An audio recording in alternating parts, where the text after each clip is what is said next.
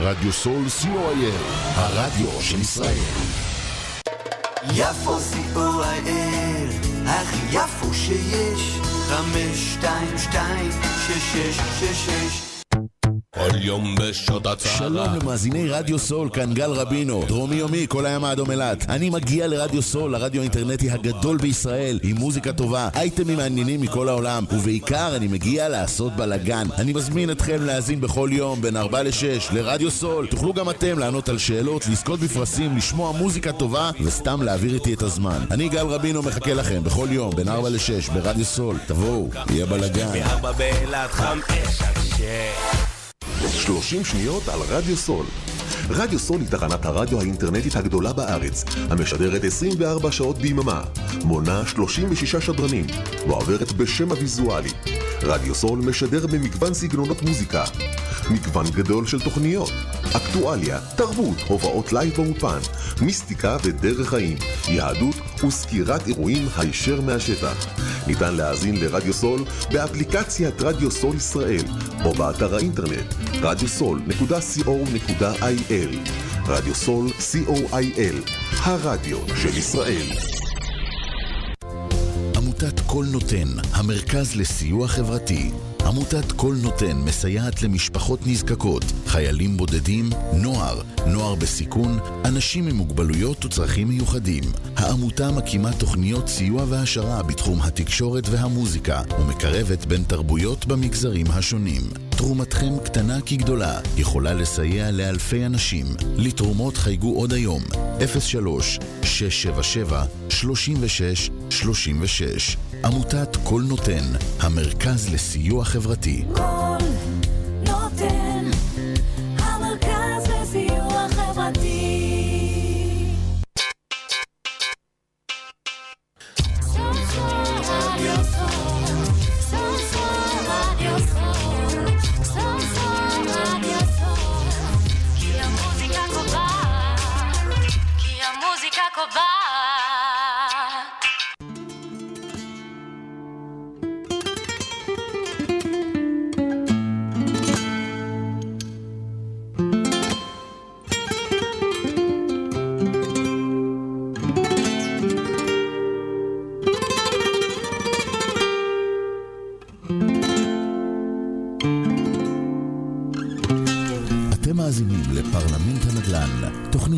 של רדיו סול, בהגשת עופר לוין ודרור בוקצ'ין.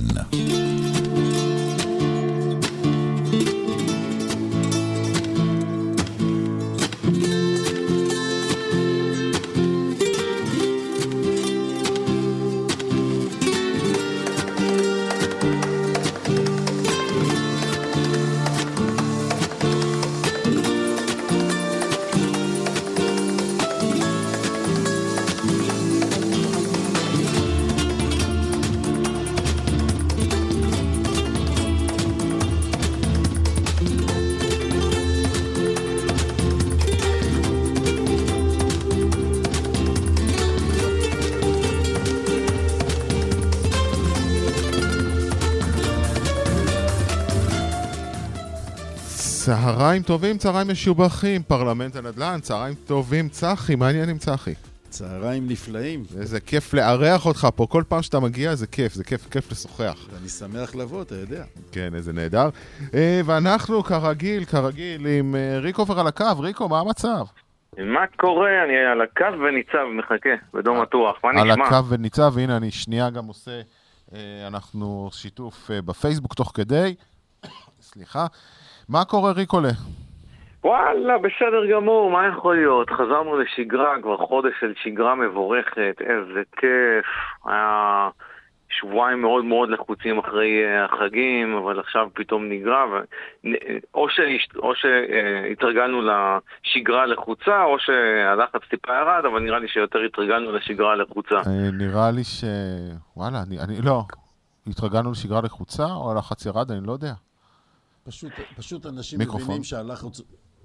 תרים לך קצת לא ש... המיקרופון שיהיה... פשוט אנשים לא מבינים שהלחץ הוא לא אמיתי, והלחץ, אנחנו לפעמים יוצרים אותו, ואני אמרתי לאופר קודם, שזה לחץ שלפעמים יוצרים לנו אותו מסביב, תקשורת, דברים, לא, לא תמיד זה לחץ נכון.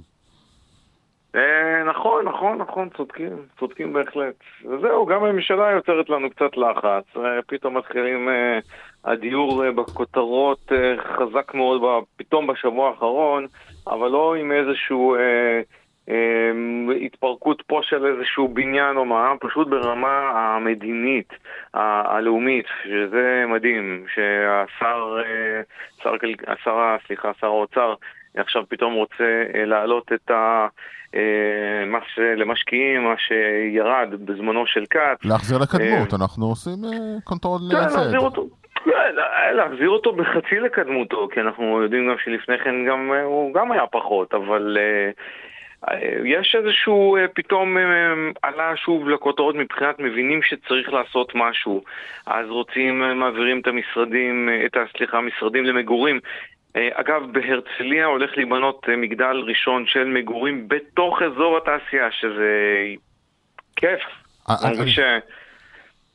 כן, סליחה. לא, אני חייב להגיד לך שדרך אגב ברעננה, אני לא יודע מתי פעם האחרונה היית ברעננה, אבל באזור תעשייה צמודים, בנו שם ממש איפה צמוד לקאנטרי קלאב באזור תעשייה, על, קוראים לזה ויצמן הרחוב? זמר אתה מדבר? לא. לא, לא, לא, למטה. יש הרי, כשאתה נכנס ברעננה, צומת רעננה צפון, אתה יורד למטה, יש לך את הבניין, את ההונספלס, אחרי זה יש לך את הכניסה לאזור תעשייה, רחוב המלאכה, אני חושב.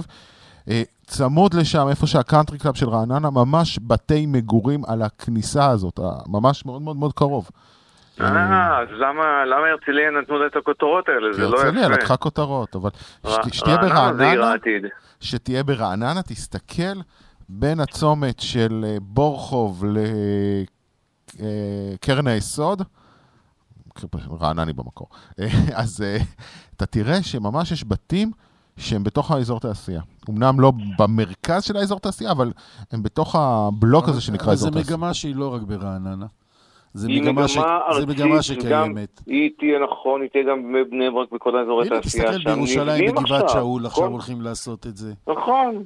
כל החלק החדש, הצפוני, של בני ברק, זה מה שהולך להיות, גם עוד מגדלי משרדים וגם מגורים, איזה אלף מאתיים, אלף וחמש מאות, לא צפים יחידות דיור, אני כבר לא זוכר. אבל היום בכלל יש מגמה של עירוב שימושים, זאת אומרת, זה מגמה כזאת, וזה כיוון בסדר, זאת אומרת, אין שטחים בתוך העיר למגורים, אבל יש בעיה שהיא מאפיינת גם את זה, וגם את מה שהתחלת בהתחלה, ואתה עברת מנושא לנושא, זה החוסר ארגון הממשלתי, זה החוסר ארגון, אין, אין, אין אבא ואמא לשוק הנדל"ן בישראל. אבל צריך, אם מתחילים עכשיו לאסוף את עצמם, והכותרות באמת הן לא כותרות נקודתיות של עסקאות כאלה ואחרות, או תמה, פתאום נפל בניין, הכותרות בשבועיים האחרונים הן כאלה שהמדינה מתחילה לחשוב ואומרת צריך ככה וצריך ככה וצריך ככה, ובואו נפרק את המשרדים למגורים, ובואו נעשה עוד יחידות דיור, ובואו נעשה פה ונעשה שם, שזה מצוין. סוף סוף הגיע הזמן, נפלו הסימונים, אנחנו במשבר עמוק, המחירים פחות או יותר התייצבו בשבועיים, בסליחה, חודשיים האחרונים, אחרי שהם עלו בצורה מטורפת. יש לי לקוחות נחמדים שאתה יכול לשאול אותם לפני דקה, לפני השידור דיברו איתי ואומרים, עופר, אנחנו לא מצליחים למצוא בית. מה זה לא מצליחים? למה אני צריך... אני מלווה משקיעים, אני מחפש כל הזמן דירות למשקיעים שלי. הם לא מחפשים, הם... הצעתי להם דרך אגב, אמרתי להם, בואו, תקנו בקצת עזר, תזכרו. אני גם מחפש דירות למגורים, הרי אני מתעסק גם בדירות למגורים וגם בהשקעה ללקוחות. אני רוצה להגיד לך, אני מתעסק בעיקר בצפון, או של מגורים בחיפה, בראשון, בחולון ובתל אביב. אני מחפש דירות להשקעה למשקיעים. איך אמר לי המתווך שהייתי אצלו, המחירים קופצים כל יום ב-חמישים אלף שקל, או אין בכלל מחירים. זה הפך להיות קטסטרופה, בגלל, עוד פעם, בגלל שאין אין מישהו אחד שמדבר, או שאנשים שמדברים סתם. ריקו, ריקו, אתה מקושר ל... תשמעו, צחי, רגע, שנייה, אני חייב לדעת לצחי, כי צחי מדובר יותר בקטע של ה... אתה יודע, של העדר שאמר, מהר, מהר, מהר, מהר, לקטות כי המחירים עולים, עולים, זה טיפה, טיפה, טיפה נרגע, הקטע של העדר, כלומר שיוצאת עכשיו איזושהי דירה לשוק, נכון, ריחות שעולה עוד חמישים אלף או עשרים וחמש אלף כל יום, זה לא משנה איפה היא וכמה זה עולה, אבל אה, אנשים מבטרים, אומרים, אוקיי, שמישהו פריק נעדר. אתה ממש טועה, אתה ממש טועה. אני אומר לך, באזורים האלה, אולי אתה לא מכיר את מה שקורה באזורים האלה של הפריפריה, מלחמת עולם על כל דירה, וזה גם הופך להיות מלחמות של מתווכים, ואני אומר לך, זה נהיה קטסטרופה. אתה סוגר עסקה עם מישהו, אתה לא מקדם אותה כמה יום-יומיים, או שאתה עסוק בלעשות חוזה. הציעו לו עשרים, שלושים, ארבעים אלף יותר. ואני אחד שלא עושה זיכרון דברים, אתה רואה את המתווכים, מנפחים את הראש ומביאים, זה מלחמת עולם, נכון?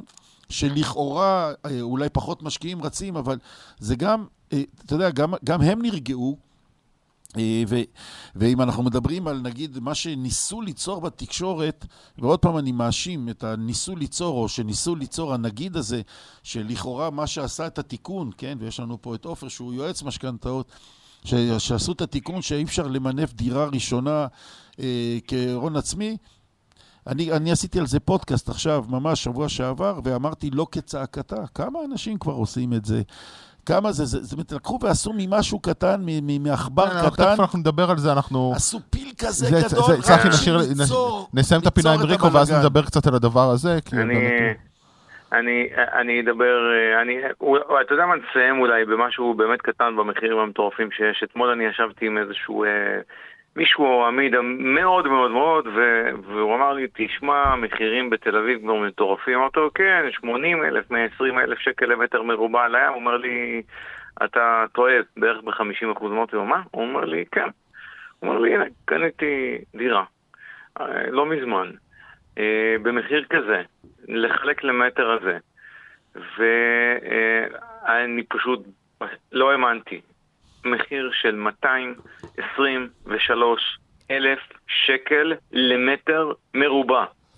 הייתי בשוק, זה, זה, זה לא דבר אמיתי, זה, אנחנו מדברים כאן על שישים שבעים אלף דולר למטר מרובע, מחירים כבר כמו מנהטן, זה משהו לא אמיתי לחלוטין. מי יקנה, אתה יודע, ריקו, דיברנו לפני כמה... מה זה מי יקנה? קונים, אם לא היה קונים... לא, אבל צריך להסתכל, אז לא היה מכיר. דיברנו לפני מספר שבועות, אני לא זוכר מתי, על המחירים של המחירי מכרזים שיצאו איפה ששדה דוב היה. זה דירות שהתחילו שם בעשרה מיליון שקל. שבעה מיליון, שישה, לא, שישה וחצי, שבעה מיליון. לא, אני אומר שהמחירים, הממוצע מחירים שם יהיה קרוב ל... עד שימכרו אותם, עד שישווקו אותם, קרוב לעשרה מיליון? אתה מדבר, אתה מדבר על מאה אלף שקל, בין... מי יקנה את זה? עכשיו אתה לא מדבר על ארבע דירות, אתה מדבר שם מאות דירות. אתה שכחת רק דבר אחד. בוא אני אחדש לך שנייה אחת, צחי, הלכתי על הטיילת לא מזמן, שם קרוב לשדה דוב, ודחפורים כבר עובדים, יש שם תשתיות שמתחילות כבר, אתה רואה הרים של אפר, ותעלות בטון לכל הניקוזים שמתחילים כבר, רואים את הדבר קורה בחלק הדרומי של, ה... של שדה דוב, איפה שהיה פעם, ה... איפה שהמטוסים הסתובבו כדי להתחיל להמריא. תקשיב, אבל זה קורה. יודע, אני, אני עכשיו שאני מחפש דירה לזוג בתל אביב, ודיברתי עם משווקים, חברים שלי, הם אומרים לי, צחי, יש עכשיו, היה הרבה מאוד הנפקות של הייטק, הרבה מאוד הנפקות של חברות, יש הרבה מאוד כסף שיושבים, הרבה מאוד חבר'ה שיושבים על המון כסף. הם לא יקנו דירה בעשרה מיליון שקלים או שמונה מיליון שקלים. אז אתה מתבלבל, הם קונים את זה. תקשיב, אין, אם יש דירה, אם יש דירה שיש לה מחיר, זאת אומרת שמישהו מישהו מוכן לשלם את המחיר הזה. הרי אף, אף יזם לא יחזיק דירות שהוא יגיד, הרי בירושלים לא יבוא למכור דירה בעשרה מיליון שקל שהקהל הוא קהל של פקידים. זאת אומרת ש... גם אין, אין דבר כזה יקר בתל אביב. אני אמרתי, אם פעם יגידו שיש בועה, בועה בתל אביב לא יכולה להיות, לא שתמיד יהיה מי שיקנה. אז אם יש מי שקונה, אז, אז, אז זה, זה עובדה, ועובדה שבונים וקונים, ועובדה שמה ש, מה שנבנה נחטף. עופר, אני יודע מה הבעיה. אתה ואני לא מסתובבים עם האנשים הנכונים, אנחנו צריכים להצמד יותר לצחי. לא, אני מסתובב עם אלה שקונים ב-שבע מאות שמונה מאות. הוא קונה בחיפה, ונשאר לך עודף. טוב, חברים. ריקו, נעמת לנו מאוד כרגיל.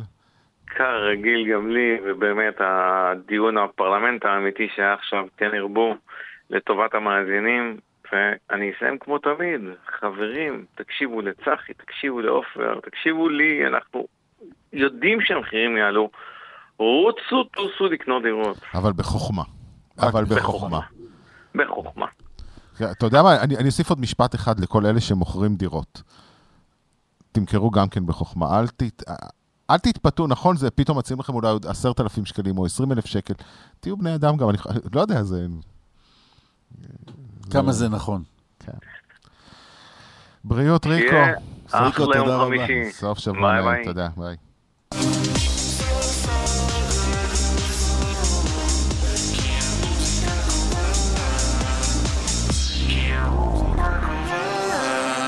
צהריים טובים, צהריים משובחים, פרלמנט הנדל"ן, רדיו סול, באולפן, צחי קוונטינסקי, נכון? קוונטינסקי. קוונטינסקי, ומה שלומך צחי? מעולה. זה כיף שאתה פה, כי באמת יש כאן, אפשר לדבר נדל"ן, זה כיף, זה, אנשים שמדברים נדל"ן, זה כיף, זה כיף, זה כיף. בדיוק מקבל טלפון ממישהו שמדבר נדל"ן. דיברנו ככה, אולי נדבר מילה וחצי על ה... על מה שירד לנו ירד. הכותרת, אל תמשכנו נכסים קיימים לטובת רכישת נכסים אחרים, הכותרת שבנק ישראל ביטל אותה, כולם פחדו ממנה, ואתה בא ואומר, לא כצעקתה. אז אני בכלל, אתה יודע, ואמרתי לך שעשיתי פודקאסט על זה, בגלל שפתאום הבנתי שיש יש היסטריה. אנחנו נדבר גם על הקריסת מבנים ונדבר על הדברים, שיש נטייה, אה, בגלל שאין כאן אבא ואמא לשוק הנדל"ן בישראל... צריך פרויקטור נדל"ן. יפה. ותכף אני אגיד לך גם על זה משהו. בגלל שאין את הפרויקטור נדל"ן, או אין מנכ"ל נדל"ן של מדינת ישראל, או שזה הופך להיות למין אה, משהו כזה, שאתה יודע, כל אחד צריך להראות את היכולת שלו, ואנחנו יודעים בדיוק מה קרה בתקופה של השר הקודם, אבל אותו דבר קורה עכשיו. יושב שר האוצר ומחליט לבד החלטות. יושב שר השיכון ומחליט לבד החלטות. כל אחד זורק מילים. יושבת שרת הפנים, כל אחד זורק, הנדל"ן יעלה, הנדל"ן יעלה. כולם מאמינים להם. כולם מאמינים להם. בנתח השוק, המחזור כספים שנע במדינת ישראל, הנדל"ן הוא נתח מאוד מאוד גדול. זה העסקאות הכי גדולות שעושים. האחוז מס הכי גדול יורד שם בנדל"ן. הנתח הגדול בקטע הכספי. כן, נכון. עכשיו נכנס פתאום עוד שחקן. עוד שחקן, נכנס הנגיד, עם כל הכבוד ליכולת שלו ולגאונות שלו, והוא איש משכמו ומעלה, פתאום הוא גם נהיה שר נדל"ן. הרי מה התפקיד של נגיד בנק ישראל? זה לשמור על הבנק. הוא מחליט שהמשקיעים הם אויב העם. הרי מה הקשר בין הנגיד לבין מחירי הנדל"ן בישראל? זה לא התפקיד שלו. התפקיד שלו לוודא שהבנקים מתנהלים נכון, שהכסף זורם נכון. הוא יכול לבוא ולהגיד, אתה רוצה דירה להשקעה?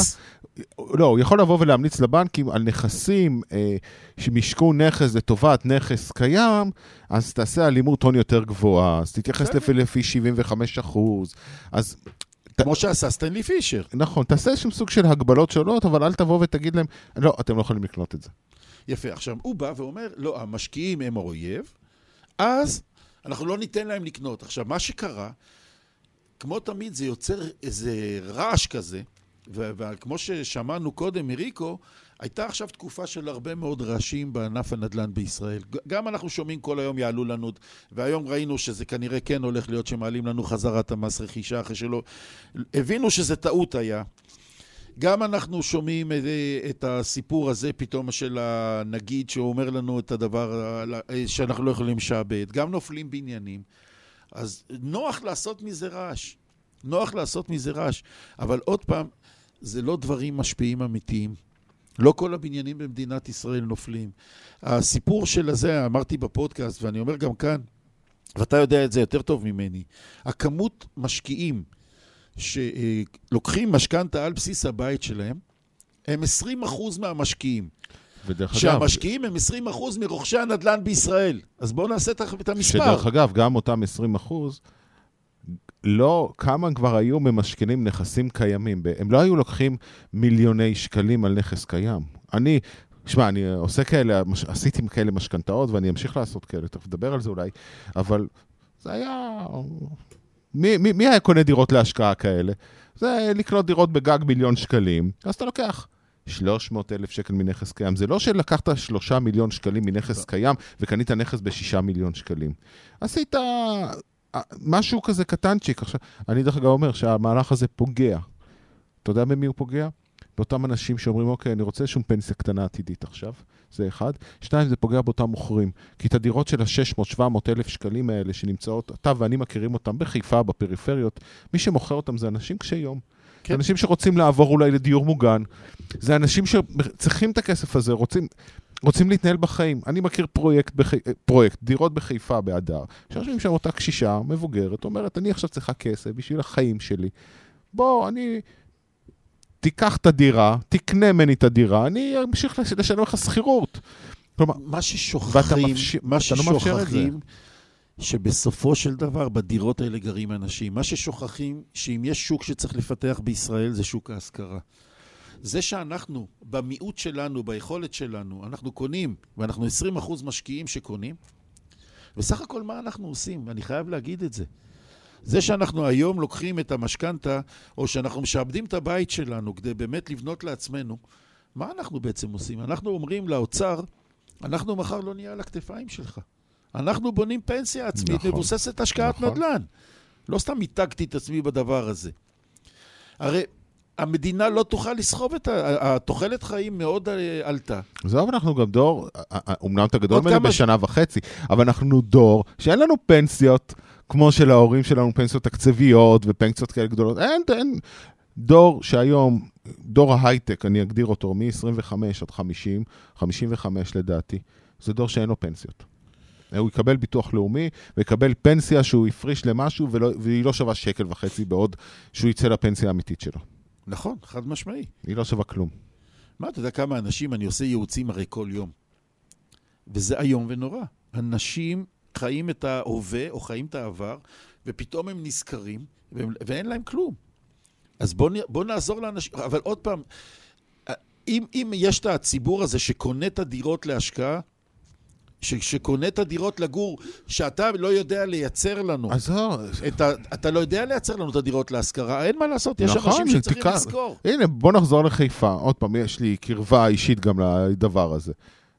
מרבית האנשים ששוכרים דירות באזור הדר, או באזור השוק הטורקי למטה פלמר, זה סטודנטים שלומדים בחיפה. בחיפה יש שבע, שמונה מכללות, אוניברסיטה, יש, יש הרבה. כל החלק התחתון של העיר התחתית עכשיו נהיה אזור של מכללות. בדיוק עכשיו, האנשים האלה, איפה... אותה סטודנטית שבאה, שגרה, לא יודע, בבאר שבע ביום יום שלה, ועכשיו לומדת בחיפה, איפה תגור? היא צריכה נכס להשכרה. איפה היא תעשו? אוהל, קרוון בכניסה שם בחוף דדו בחיפה. אבל לא רק זה, תשמע, אני לא קונה רק... ב... אני, אני לא אוהב לקנות לסטודנטים, אני קונה באזור של משפחות. ו... ג- ו... גם פה יש... אבל עוד פעם, יש אנשים שאין להם את היכולת, שאני מזכיר לאנשים, וקניתי לאנשים מאוד דירות בחיפה, ובטירת קרמל ובאזורים. יש אנשים שאין מה לעשות, אין להם את היכולת לקנות דירות, אין להם את ההון, אין להם את הדברים, הם, הם חייבים בית לגור בסחירות, ו, ואין מדינה שדואגת לדבר הזה. המדינה הייתה צריכה להציף את השווקים בדירות לסחירות, היא לא עושה את זה. אז אם באים אנשים שרוצים דרך, דרך זה גם לבנות לעצמם את העתיד, לתת את האלטרנטיבה של סחירות, אתה לוקח להם את זה. עכשיו, מה יקרה? יקרה מה שנלחמתי בו, אז... ש... שכך לא נעלה לנו לשמונה אחוז. הרי מה קורה?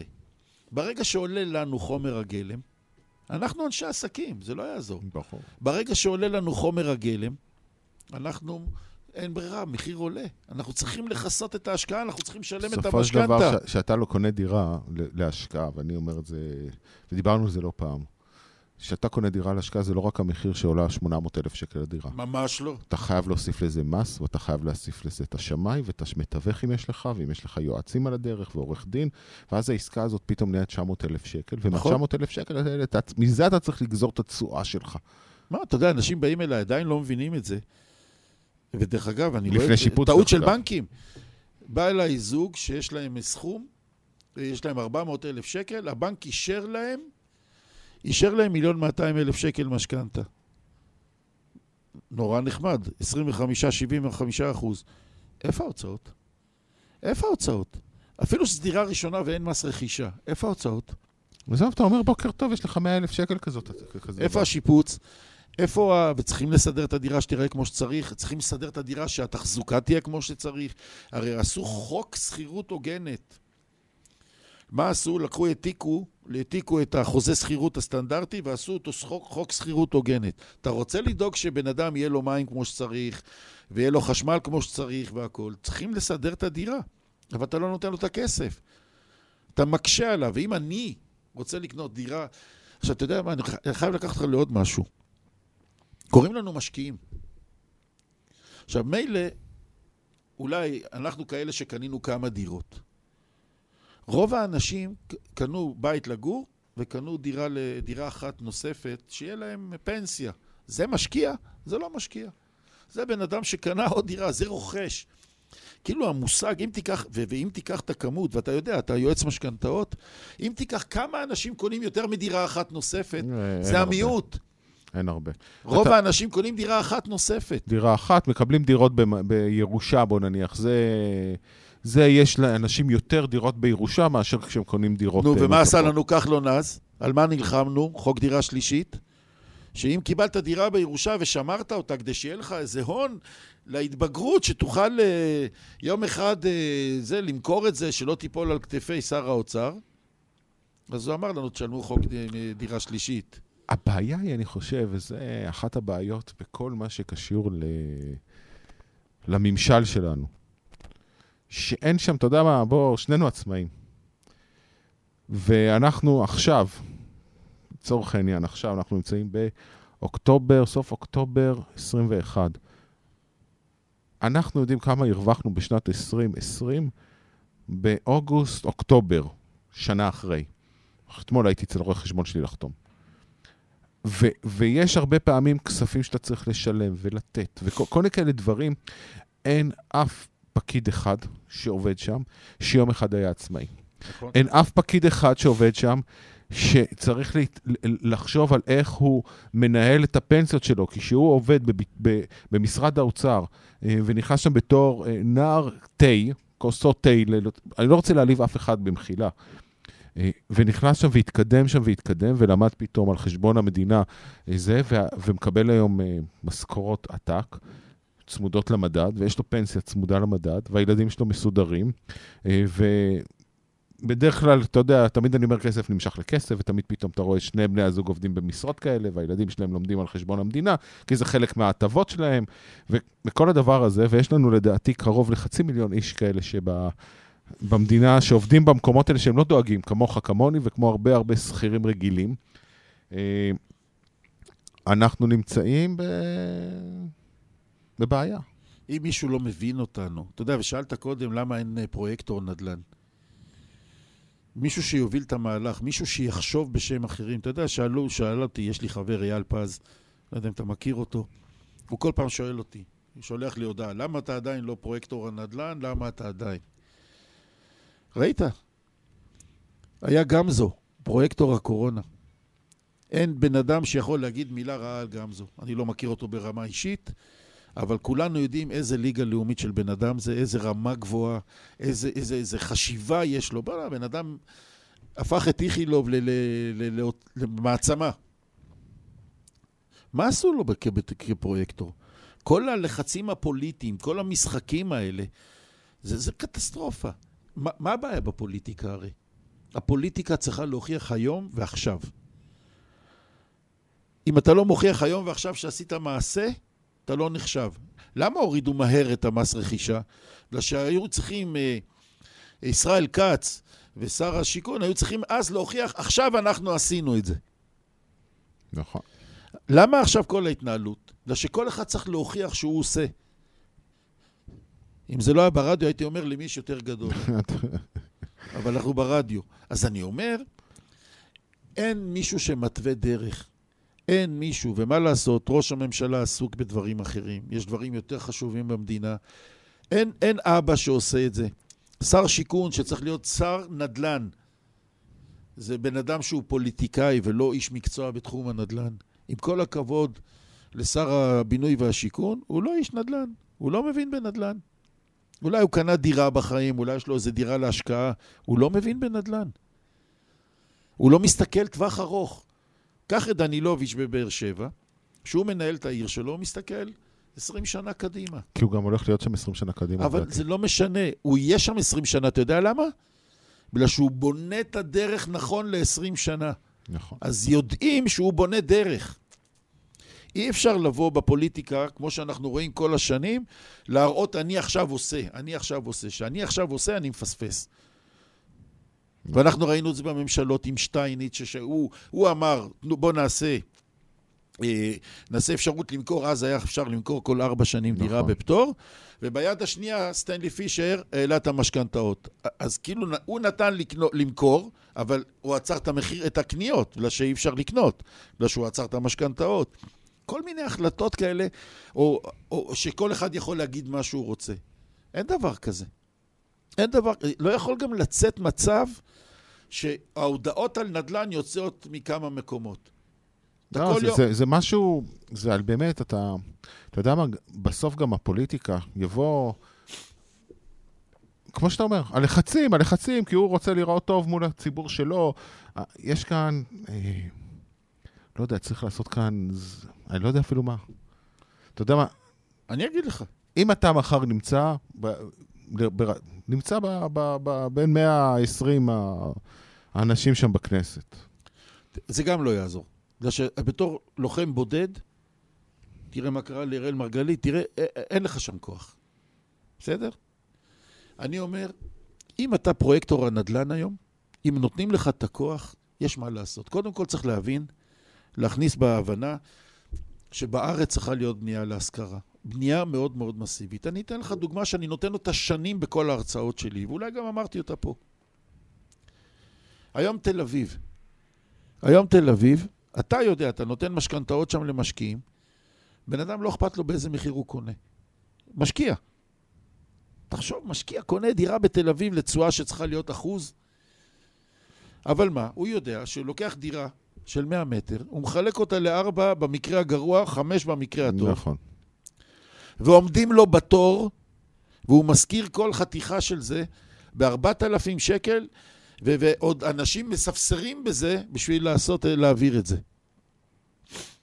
תאר לעצמך שנבנה, נבנה, בדרום תל אביב, שיש איפה עדיין, היו נבנות עשרת אלפים יחידות להשכרה, כאשר היו מוציאים את זה למשקיעים, סליחה, לחברות גדולות שיבנו את זה, אבל היו קובעים להם תנאים.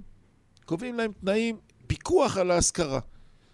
הם היו צריכים להתחייב, כמו בדיור לזה, על המחיר, היו צריכים להתחייב על המחיר של ההשכרה, הם היו צריכים להתחייב על הפסיליטיז שבן אדם מקבל. משהו מאוד מאוד דומה לגורי סטודנטים. היו עושים שם, היו עושים שם אה, כל הנושא של בתי קפה, כל הדברים, זאת אומרת, אנשים היו רוצים לגור. מי היה גר בתוך הדירות הקטנות האלה, כמו שהבן שלי גר? אף אחד לא גר. מי היה מספסר? אתה יודע, אתה רואה, אני רואה, יש איזו תוכנית בלילה, אני רואה כל מיני דירות איומות ונוראות שמזכירים. למה יכולים לעשות את זה? אני נכנסתי לדירות, אני זוכר שהתחלתי להיכנס לתקווה, דירות של עשרה מטר, הייתי רואה אנשים יושבים שם, הייתי בוכה. אבל למה זה יכול להיות? בגלל שאין דירות. אבל אם היה אלטרנטיבה, ואם היה פיקוח, גם לא היה כלכלית, אתה יודע כמה דירות היו משתחררות? אולי גם המחירים היו יורדים. משרדים, למה משרדים צריכים להיות בדירות בתל אביב? נכון שזה כיף לעירייה. משרד משלם ארנונה. הרי שאתה פותח משרד עורכי דין בעיר, או משרד לא משנה.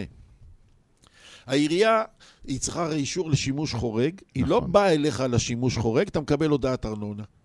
למה היא לא הביאה לך גם על שימוש חורג, שזה עבירת בנייה? נשים קבלת כסף. אבל אם היו מוציאים את המשרדים, כך רק אימן גבירול בתל אביב. היו מוציאים רק את המשרדים משם. אני שם את הראש שלי שכמה מאות דירות היו מאות, מתפנות. מאות, מאות. בכל בניין יש לפחות שלוש ארבע. עכשיו, אין סיבה שהיום דירות יהיו במרכזי הערים. שמשרדים יהיו במרכזי הערים. אין סיבה שבעולם. אין סיבה. הבן אדם היום, התחבורות יותר טובות, הנה עשרים וארבע קילומטר של רכבת תחתית ניתה בתל אביב. אנחנו לפני עידן חדש, שהכל יצא החוצה. ומרכזי הערים שיהיו למגורים בלבד. יש מלא מה לעשות. להוציא דירות להשקעה, דירות לזה, להוציא כמויות של מכרזים לבניית דירות, להוציא, לזרז טבעות. אני אשאל לך... סטודנטים, מגורי סטודנטים. הרי יש מדבר שנקרא מגורי סטודנטים. הנה, עכשיו עשו בבאר שבע. בכל המקומות, איך זה מתנהל? אני לא מכיר את התחום הזה. אתה מכיר אותו קצת? איך זה מת... מי מנהל את זה? האוניברסיטה? זה יזם פרטי? זה מאוד מאוד דומה למה שאתה מציע. במקום שעשו מאה יחידות, מאה חדרים, יעשו כאן כמה אלפי חדרים. הרי בתכל'ס זה אותו רעיון, לא? תראה, זה, זה לא משנה אם עכשיו מנהלת את זה איזה חברה עבור האוניברסיטה, בבאר שבע עכשיו זה נבנה על ידי האוניברסיטה, זה משהו מרוכז שאנשים משלמים, זאת אומרת, גם אם זה נגיד מכרז של האוניברסיטה או זה שטח, זה, זה, זה סכום קבוע, זה ניהול קבוע, זה, זה תנאים קבועים, ואנשים גרים... צריכים לקחת את המודל האמריקאי, ואנחנו מכירים את המודל האמריקאי מהרבה סדרות, כמו סיינפלד חברים, פגשתי את אמא שיש שם את הבעל, בעל בית של הנכס, שאנשים מזכירים את הנכס ולטווח ארוך, ויש להם מחויבויות כלפי הנכס, ואם יש בעיה אז יש מישהו שמטפל בהם, והם לא יכולים לעשות דברים מסוימים, יש כאן המון המון המון דברים.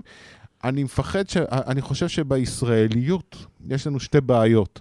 בעיה אחת, שאנחנו יותר מדי כולנו, מה אחרים לכאורה, וכולנו ינסו לעשות קומבינות כאלו אחרות, וגם מי שיזכיר וגם מי שיזכור, כולנו, אנחנו יודעים, בעל הבית, הוא דוד שלו, בוא נסדר לך דירה עם נוף יותר טוב, קונק, מכירים את זה מיליון אחוז, לחבר שני דירות, נעשה... כן, אבל עדיין, עדיין, המסה הקריטית תהיה מסה שתתנהל בסדר.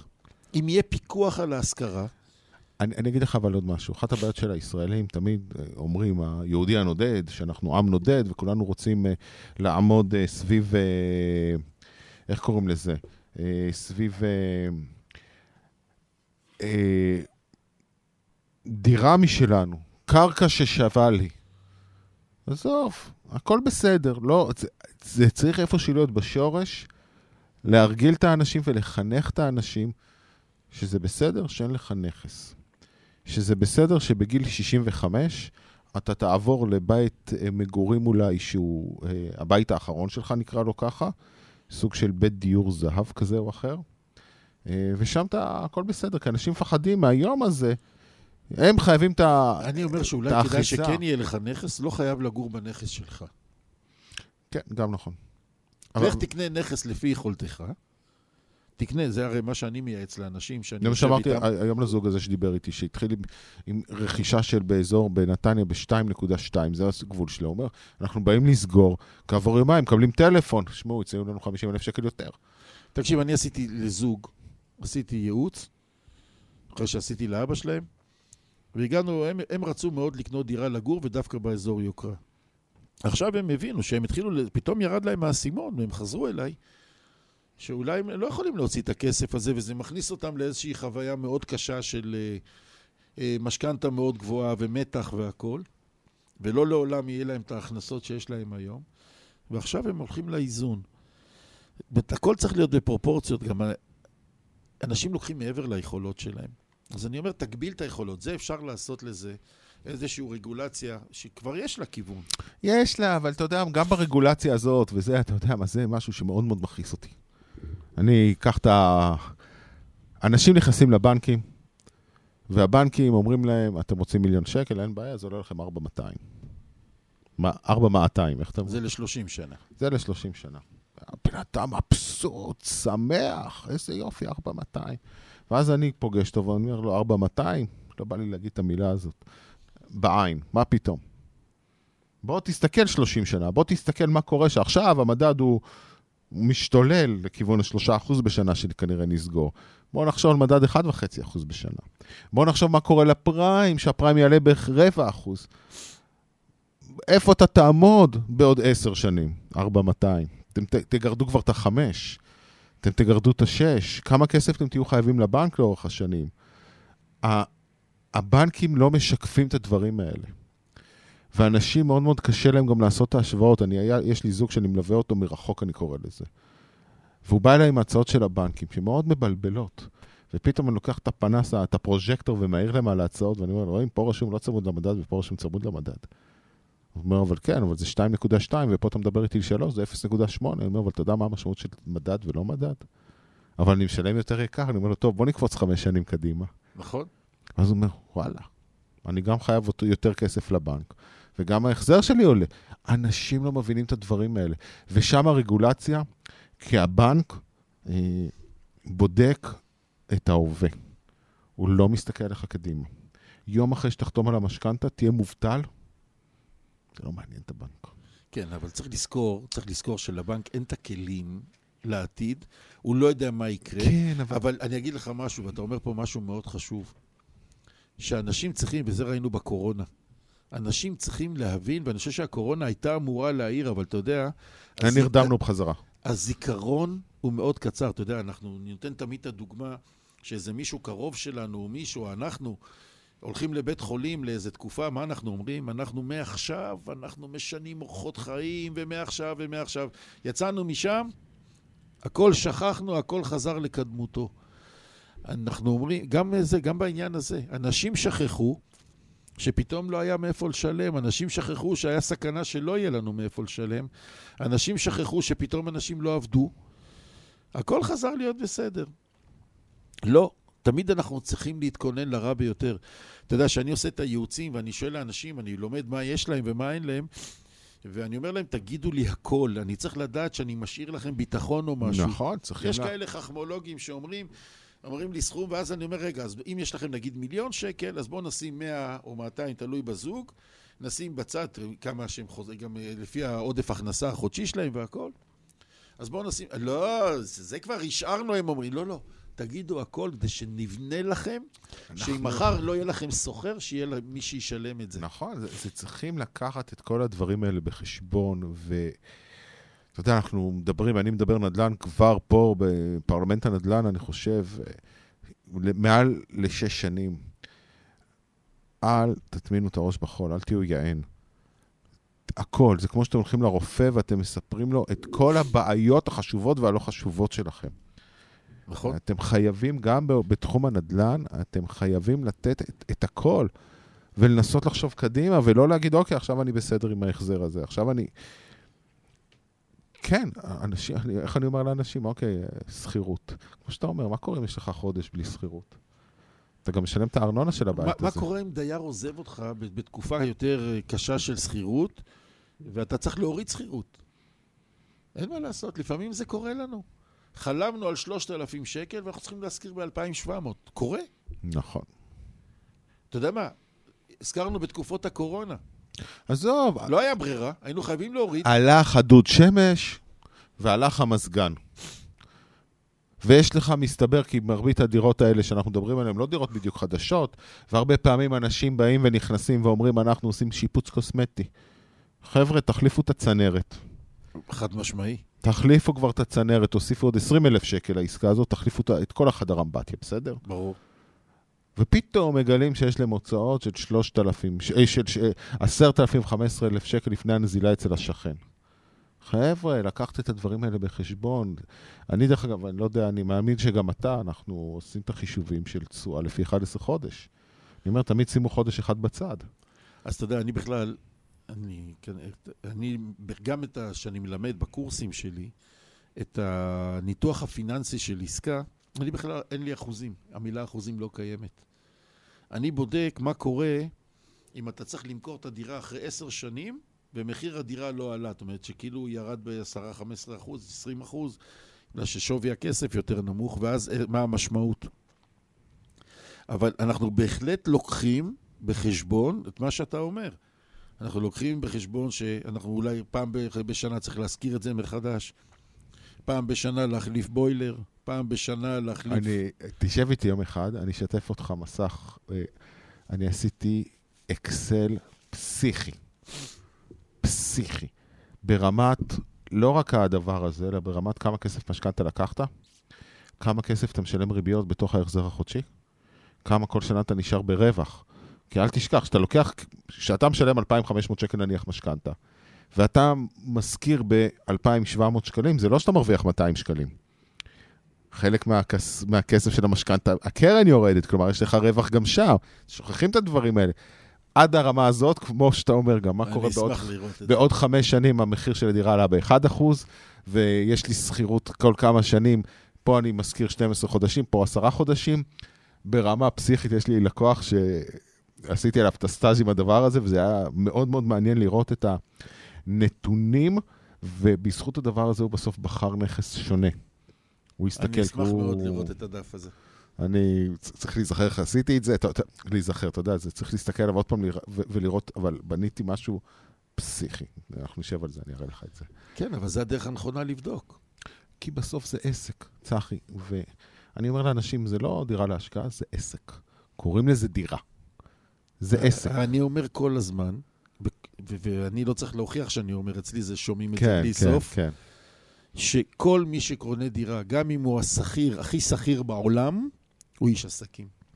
אתה יודע, הבאתי לפודקאסט שלי יועץ עסקי, וגם עכשיו אני מביא, ביום ראשון יש לי גם פודקאסט עם יועץ עסקי, והם כאילו שאלו מה, מה, איך אנחנו קשורים פה לעניין. אמרתי להם, שאתם הולכים ללמד אנשי עסקים קטנים להתנהל נכון בעסק שלהם. נכון, נכון. זה, זה בדיוק אותו דבר. צחי, ה, אני, אני אומר הרבה פעמים לאנשים, אתם שבאים אליי עם המשכנתה, אתם אה, הולכים עכשיו, רוצים לפתוח עסק. מקולת, פוטרק, להציב בטיילת, אה, לא יודע, לוי, פוטרק. ואתם... אה, נמצאים במצב שאתם הולכים לבנק ומבקשים לנו שלוש מאות אלף שקל. לא יותר מדי. מה הבנק יגיד לכם? תוכנית עסקית איפה? נכון. תוך כמה זמן אתה מחזיר? מה הרווחיות שלך? מה הביטחונות? איך אני... ואתה יודע מה? ואני אומר להם גם, חס וחלילה העסק לא עבד. חס וחלילה העסק לא עבד. מה אתם עושים? אתם מוכרים את הפוטרק, כל הדברים האלה. מחזירים את מרבית הכסף לבנק. אני קורא לזה מה יקרה אם לא יקרה. בדיוק. פה יש לנו בעיה אחרת. אתם צריכים להיות ב... את, אתם נכנסים לעסקה של מיליוני שקלים לקחת את זה מהבנק. הבנק מה שואל? כמה אתם מרוויחים? תחתמו פה, פה ופה. אף אחד לא מסתכל מה קורה בעוד שנה, בעוד שנתיים, ואם הדירה, ואם נפלתם מה... ולא מסוגלים, ואם נולדה לכם שלישייה במקום ילד אחד, דברים שצריכים להבין אותם. זה... נוח לנו לעשות, לעשות חפירות כמה עולה לפטופ, או כמה עולה טלפון סלולרי. כן. מאוד נוח לנו החפירות האלה. אבל חפירות על מיליוני שקלים. גם אנשים יש להם נטייה לעשות להם, לעצמם את התוכניות העסקיות, ולא לקחת אנשים שזה הניסיון שלהם, זה הידע שלהם. נכון, נכון. אומנם זה לא תמיד עוזר, אתה יודע, שאני לקחתי כלכלן בכיר לעשות לי אז. כן, אבל צחי, אתה יודע מה, ישב אצלך מישהו על כלכלן בכיר, ונתן לך זווית ראייה נוספת. ברור, מה זאת אומרת? הוא רואה את זה גם מבחוץ, הוא רואה את זה גם... בדיוק. בלי אמוציות, בלי כלום. זה בדיוק כמו שכולנו... אנחנו צריכים הרבה פעמים אנשים שיקחו את הפנס הזה ויעירו לנו על דברים שאנחנו נעולים עליהם. כי שאתה בתור יזם בא עם רעיון, אתה נעול על הרעיון שלך. ואתה צריך את הפולניה... בברכאות, שתבוא ותגיד, אבל זה לא נראה לי טוב. אבל מי יבוא ויקנה את המוצר הזה? זה לא משנה אם זה נדלן, אבל מי יזכיר את הדירה הזאת?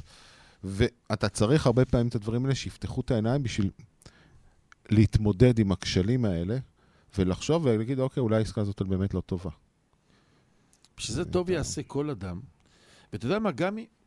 אתה יודע שאני הלכתי לקנות נכסים לעצמי, אני לקחתי חבר ש- ש- ש- ש- שילווה אותי. מה זה ילווה?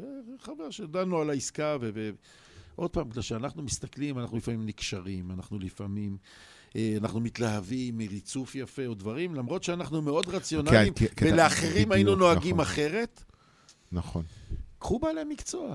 אמרתי השבוע. שעליהם, אבא שלי לימד אותי את המשפט, אנחנו יותר מדי עניים, בשביל לחסוך את בעלי המקצוע. השבוע יש לי עורך דין שרוכש לעצמו, עורך דין נדלניסט, שרוכש לעצמו עסקה שהדירה רשומה, עדיין, לא, עדיין רשומה בחברה משכנת, והחברה משכנת לא מוכנה לחתום על התחייבויות. יש משהו מורכב שם.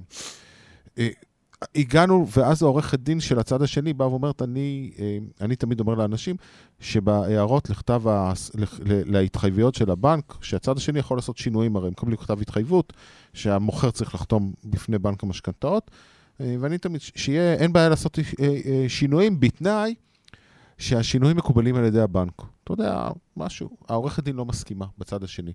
היא אומרת, לא, אני לא מוכנה שיהיה סעיף שיהיה מקובל על ידי הבנק. שאני יכולה לעשות כל שינוי שאני רוצה.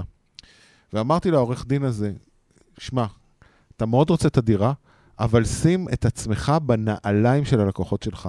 מה אתה היית אומר ללקוח שלך? האם לוותר על הסעיף הזה, או לא לוותר על הסעיף הזה? כי אני לא הייתי לוותר על הסעיף הזה. ועל אותו משקל, והוא, אתה יודע, עורך דין נדלניסט, מאוד מקושר לנכס, אחרי שעברנו שם כמה מדורי גיהנום בשביל... להבין, פתאום זה יכול ליפול על, על המשפט הזה. ו, וכאן אנחנו צריכים באמת מישהו שיבוא ויגיד לנו, הלו, כמו שאתה אומר, אתה התאהבת בנכס. כן. אתה התאהבת אמוציונלית. בסופו של דבר אנחנו בני אדם. נכון. ונכס זה רגש, לפחות לי, ואין מה לעשות. אז אנחנו לפעמים, אתה יודע, אנחנו לעצמנו, אנחנו פחות מקפידים מאשר שאנחנו מקפידים בשביל אחרים. כשאני מלווה מישהו, אני הרבה יותר מקפיד מאשר אני בודק לעצמי, ו... אבל אין מה לעשות, זה, זה, זה סוג של אופי, אתה יודע. אבל הנה, אתה אומר שזה לא, אני, אני לא היחידי בשורה הזאת. כן.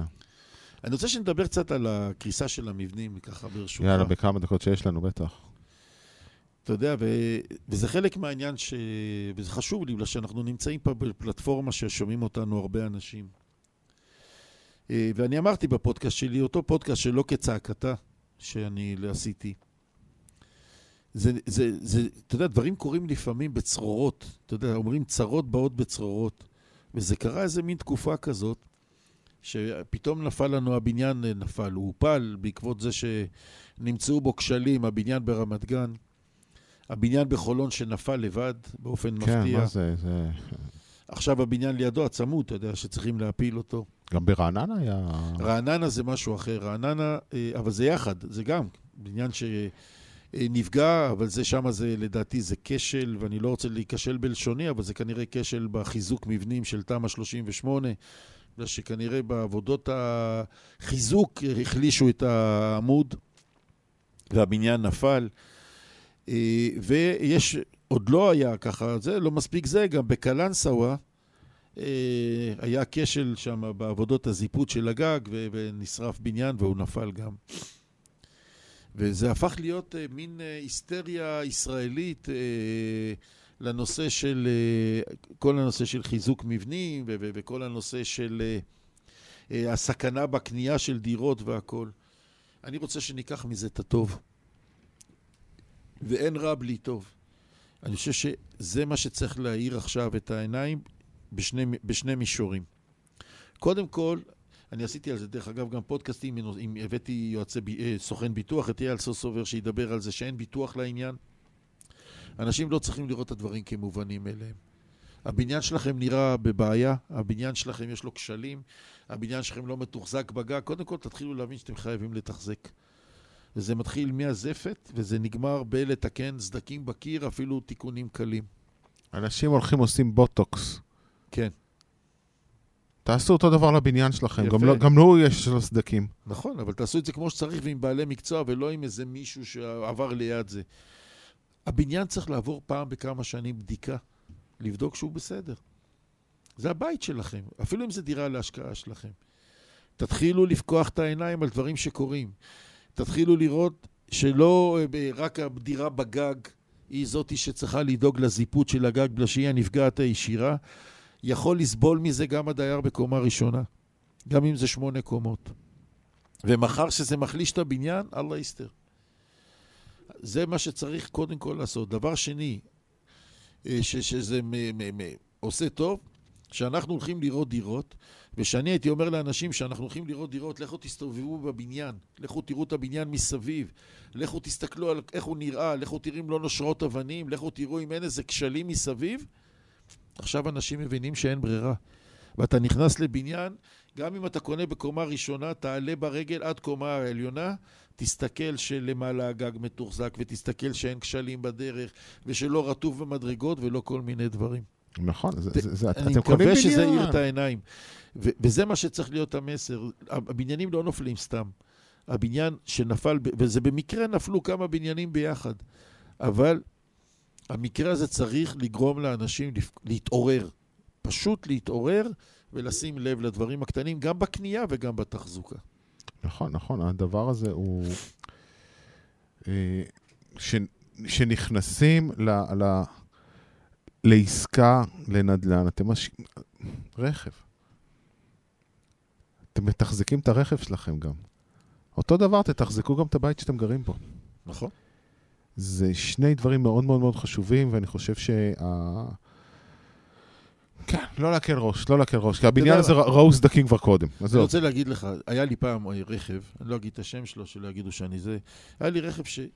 כולם שאלו אותי, תגיד לי, איך אתה נוסע בו? אנחנו, כל הרכבים מהסוג הזה כל הזמן מתקלקלים. ואמרתי להם, תקשיבו, האוטו שלי לא מתקלקל, אתם יודעים למה?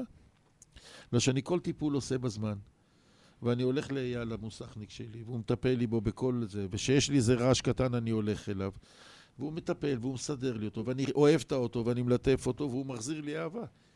גם אוטו, לא תטפל בו, לא תעשי, לא מדבר על החדשים. צחי, יש לי מדיח כלים בבית כמעט עשרים שנה, נשבע לך, שהתחתנתי עם רעייתי, שבע עשרה שנה מאז שעברנו.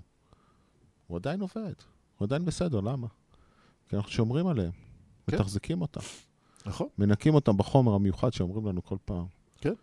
מכונת קפה של סקו הייתה לי, בכוונה אומר סקו, לא אכפת לי, שש עשרה שנה עבדה. למה? כי אנחנו מתחזקים ואנחנו שומרים. זה הדרך. אז אותו דבר גם על הבניין שלכם, על קורת גג שלכם. עכשיו ש... שאתם יודעים שאין ביטוח שמציל אתכם מזה? לכו, תרוצו, תעשו תמה, תחשבו על התחדשות עירונית, תעשו את כל הדברים האלה, שזה דברים מאוד מאוד חשובים. וואו, צחי, תמיד כיף לדבר איתך. וואלה, נגמר מהר. נגמר, נגמר מהר. וריקו גנב לנו גם משהו עשר דקות, אבל לא נורא, תמיד הריקו הוא מעניין, אני מאוד אוהב אותו. תזמין אותי עוד כמה פעמים שאתה רוצה, אני בעד ראש העין. בכיף, בכיף, זה ירידה, הבעיה חזרה. אין לי בעיה. צמחתי מאוד מאוד לארח אותך. שמחתי לבוא. צחי, מי שמחפש אותך, צחי קווטינסקי. צחי קווטינסקי, נדל"ן בקלות. לכתוב נדל"ן בקלות. פודקאסטים. נדל"ן בשידור. פודקאסט נדל"ן בשידור. אני חושב שזה תחום. היום הקלטתי את פודקאסט שבעים ושבע, מפה אני יוצא להקליט את שבעים ושמונה, וביום ראשון אני מקליט את שבעים ותשע, הם יעלו בשבועות הקרובים. מדהים, מדהים. בסוף אני חושב שגם מי שרוכש דירה מעבר לזה, שתיקחו בעלי מקצוע שילוו אתכם. זה יכול להיות יועץ עורך דין מן הסתם, ויועץ משכנתאות, ומן הסתם מלווה רכישה, לא מתווך, מלווה רכישה שיסתכל בעיניים... אמרת חשוב מאוד, לא מתווך, מלווה רכישה. מלווה רכישה שיסתכל בעיניים שלו על הנכס, שייתן לכם את הניסיון שלו... שיבוא לראות את הנכס. כן, שייתן את כל הפוטנציאל שלו. שמע, אני מכיר דירה בחיי... איך אמר לי המתווך שם? אה... בשלושת אלפים שקל אתה מזכיר, ואתה רואה, וזה, והם תפכים יודעים לעשות את זה, ואז אתה מגיע בפועל, זה פתאום אלפיים ושלוש מאות. אתה יודע מה אני אומר לאנשים? כשאנחנו הולכים לראות דירות, אני אומר להם, תשמעו את מה שאומרים לכם ותקשיבו לי. בדיוק. כי זה, צריכים לדעת ולהתאים, ואני חושב שהרבה פעמים צריכים מישהו שילווה אותך לאורך כל הדרך בדבר הזה. גם יש לזה עלות, אבל בסוף זה חלק מהעסקה הכוללת. נשמח להראות אותך כאן תמיד ולדבר נדל"ן, ותקשיבו לנדל"ן ותשמעו נדל"ן ותשמרו על עצמכם. אנחנו נהיה פה בשבוע הבא, פרלמנט הנדל"ן, אחרי מגשימי החלומות עם גדי לוויתן. תודה רבה לכולם, המשך יום טוב, בריאות ואושר. יום מקסים.